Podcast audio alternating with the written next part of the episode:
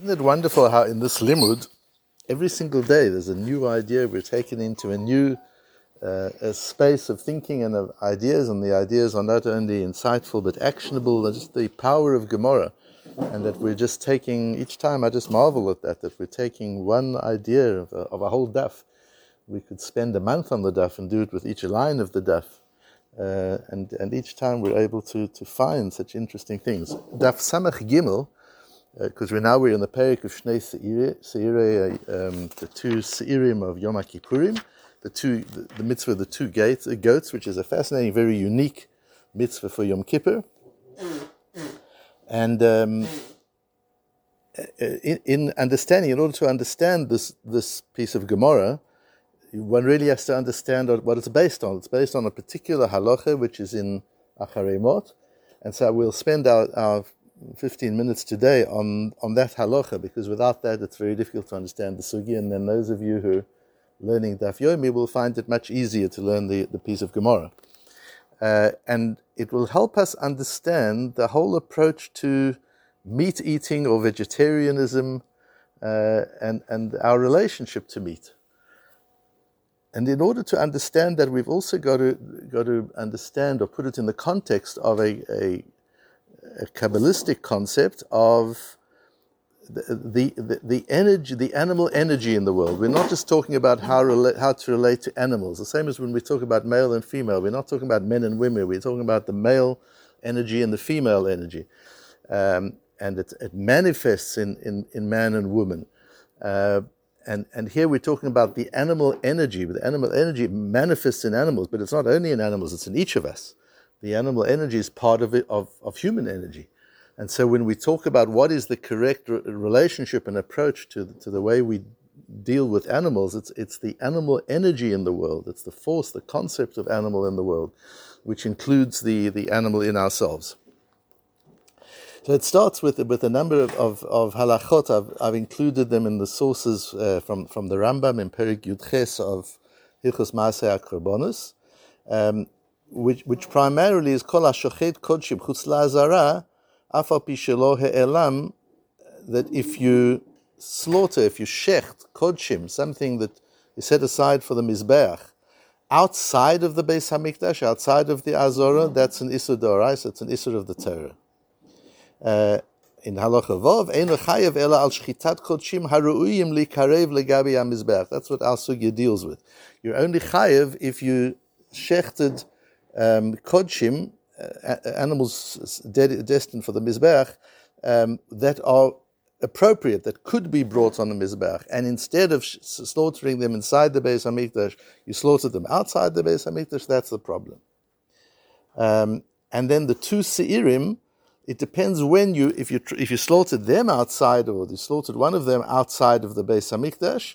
It depends at what point in the process uh, they were slaughtered. There's a machlokas Rambam and Raavad here, and that's that. That is the the halachic background. The psukim in in Acharei Mot are ish ish mi Beit Yisrael asher yishchat shor or chesef or ez b'machane or asher yishchat michutz lamachane. Any person of the of the Jewish nation who slaughters an ox, a lamb, or a, a goat in the camp, meaning outside of the Beis Hamikdash, just in the regular living areas um, or even outside of the camp.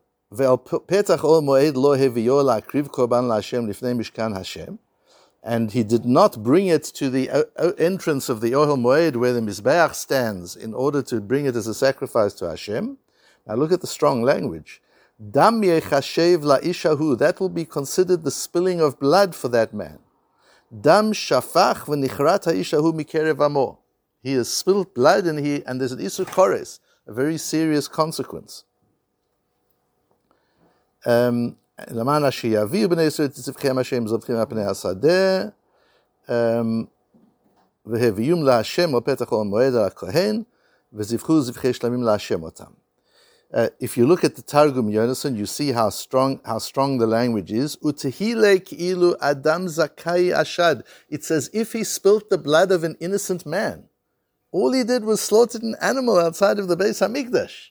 says the Torah says, as the Targum explains it, it says if he killed an, an, an innocent man. says Rashi keshofech dam ha'adam. Rashi, based on that Targum Yonason, it's based on Chazal, is like spilling the human, human blood. Shemit chayev benafsho. It's a capital offense. What's going on? Slaughtering an animal outside of the Beis Hamikdash is a capital offense. What is that? Dam Shafach says Rashi, Rabotet Azorek Damim It's not just slaughtering, even if you just sprinkle the blood outside. That's the same category. That's also like murdering. Why? What is what's happening? So the, the, the Ramban says a very important Ramban. It's a long Ramban, so we'll just touch a few points in the Ramban. Firstly, as haral hakriv kol korbanot moed. There are a few different dimensions to this to this posuk and to this and this to this issue. Number one, you're not allowed to bring korbanos outside of the Beis Hamikdash. That's the one thing that's here. Good. This is also at the time. It's not only that you can't bring korbanot outside, but also she'asar basar ta'avali Yisrael b'midbar. In the midbar, before they came to Israel, they weren't allowed to eat any meat that was not a korban. So you can't bring a korban outside of the Beis Hamikdash, and you can't eat regular meat, which means you can't shecht anything outside of the Beis Hamikdash. Any shchita has to take place in the Beis Hamikdash.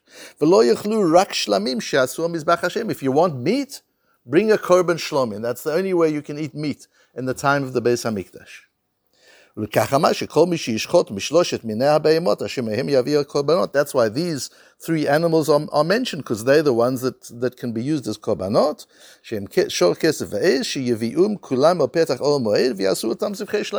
If you want to eat beef or, or veal or lamb, bring it to the Beis Hamikdash. Bring a korban shlomim, that's the only way you can eat. Later on, mitkilachiv karet bechol shochetz bachutz afilu achulin v'hu isu bevasar atayve. In the beginning, this is an interesting posuk because it goes through evolutions. In the beginning, what this posuk means is you cannot shecht any meat outside of the Beis Hamikdash. Any meat you eat has to be a has to be a korban. Um, ואחר כן יזי שלא יעשה מזבח להשם בחוץ ויקריב עליו השלמים הנזכרים מעולה Furthermore, later on, the posuk is developed to mean, and you can't bring a. Not only does all the meat that you have to eat is has to be a korban, but you can't make it a korban outside. When the bamot were allowed later on, you were allowed to bring korbanot outside the Beis Hamikdash, but at this point you were not allowed to bring a korban outside the Beis Hamikdash.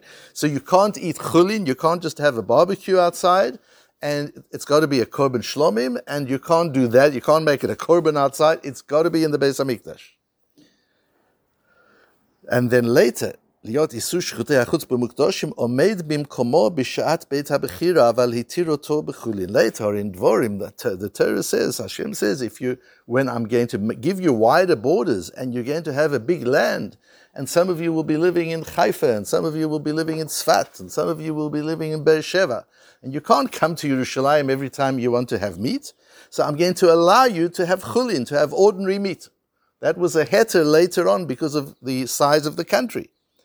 But isur shchute chutz b'mugdoshim omed b'mkomo b'shat beit habechira. But if there's a Beis Hamikdash, this posuk still exists. It's not. It doesn't change to something else. It's just reduced in its scope.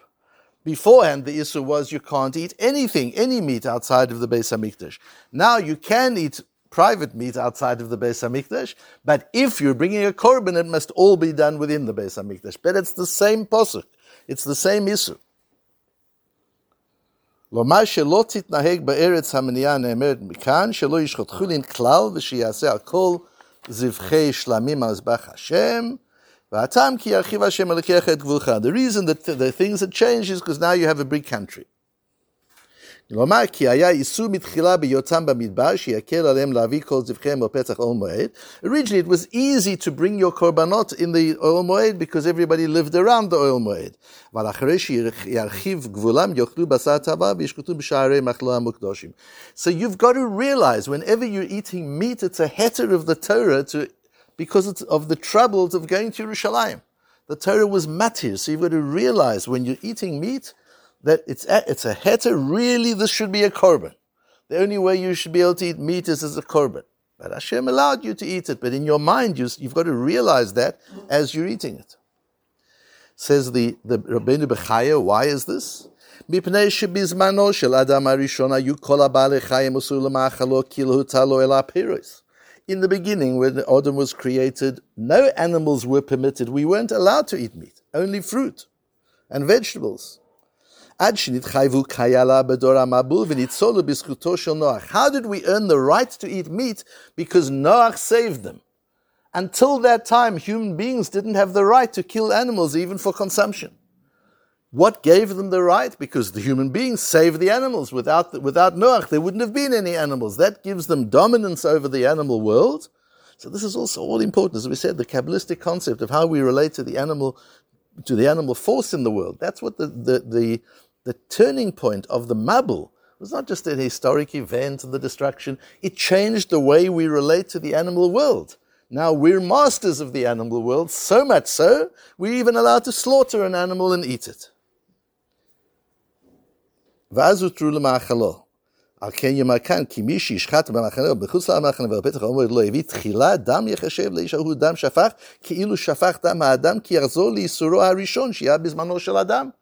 The Torah is putting meat back into its original place and saying, Okay, now that you've got a Beis Hamikdash, yes, you can eat meat, but only as a korban.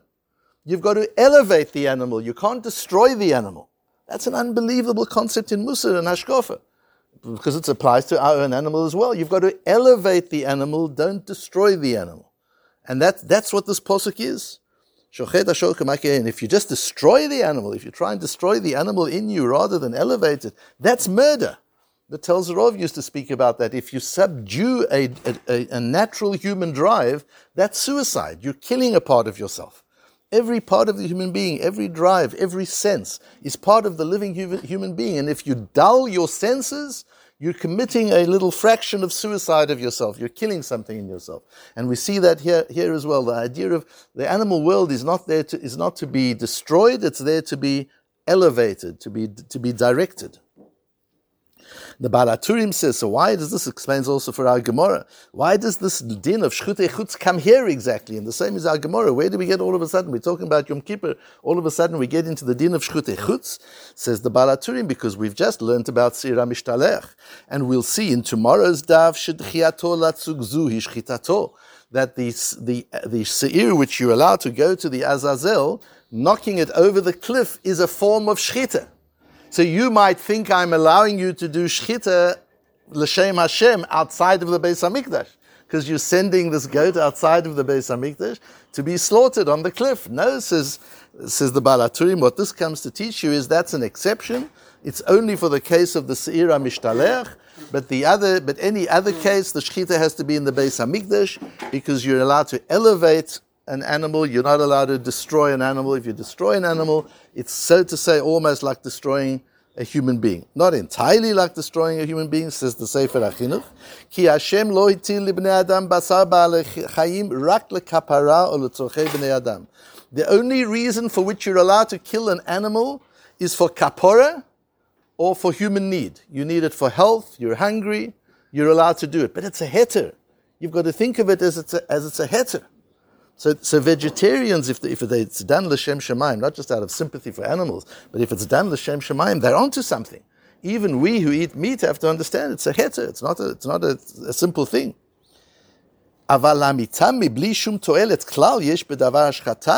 If you kill an animal for no reason, or no justifiable reason, nikra shofech dam.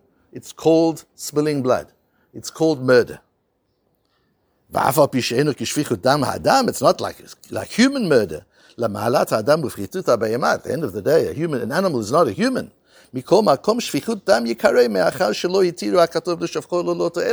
Nevertheless, since the Torah doesn't allow us to spill the blood of an animal without reason, unless it's serving a higher cause, if you do that, then that's a, it's a form of shvichus domim.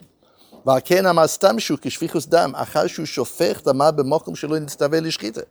if you're now slaughtering an animal in a place where you haven't been commanded to do that, you can't use it.